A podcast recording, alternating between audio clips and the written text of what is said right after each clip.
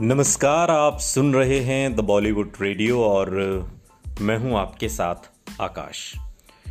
दोस्तों, ये किस्सा राजेश खन्ना और धर्मेंद्र का है। राजेश खन्ना को सुपरस्टारडम का ढंग आता था, हमें नहीं आता था और ना हमें सीखना है।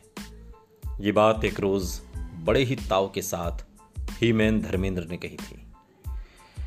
धर्मेंद्र एक जमाने में अमिताभ बच्चन को टक्कर देते थे, लेकिन उन्होंने कभी खुद को एक सुपरस्टार की तरह नहीं देखा और एक एक्टर बनकर ही रहे धर्मेंद्र कहते हैं कि वो कोई सुपरस्टार की तरह नहीं बनना चाहते थे, बल्कि जैसे हैं, ठीक वैसे ही हैं।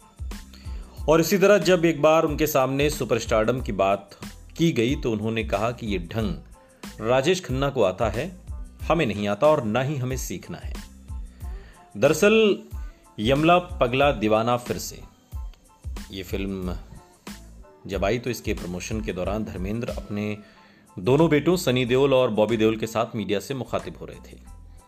फ़िल्म के प्रमोशन के दौरान सनी देओल से पूछा गया कि अपने पिता की तरह सुपरस्टार होना और उस सुपरस्टारडम को बचाए रखना मुश्किल काम है।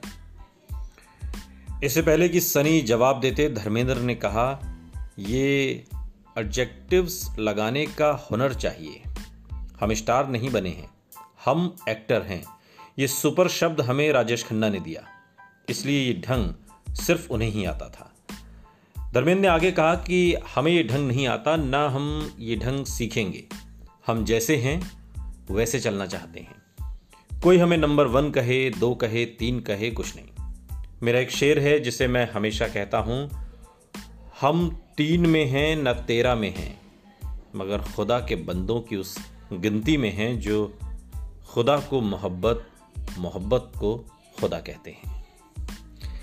धर्मेंद्र को आखिरी बार यमला पगला दीवाना फिरसे में देखा गया था और इस फ़िल्म में सनी देओल, बॉबी देओल कृति खरबंदा सलमान खान, रेखा जैसे कलाकार रहे। धर्मेंद्र के दोनों बेटों, सनी देओल और बॉबी देओल में सनी का करियर काफ़ी अच्छा रहा और बॉबी देओल का करियर कुछ खास तो नहीं रहा, लेकिन कुछ अच्छी फ़िल्में हैं उनके हिस्से में भी। और एक वक्त तो ऐसा भी आया जब प्रोड्यूसर्स ने बॉबी देओल को काम देना बंद कर दिया। दस साल करीब वो खाली बैठे रहे। सनी देओल से जब इस बारे में पूछा गया, तब वो रो पड़े थे। उन्होंने कहा था कि अगर परिवार में किसी को दर्द होता है तो उन्हें भी महसूस होता है।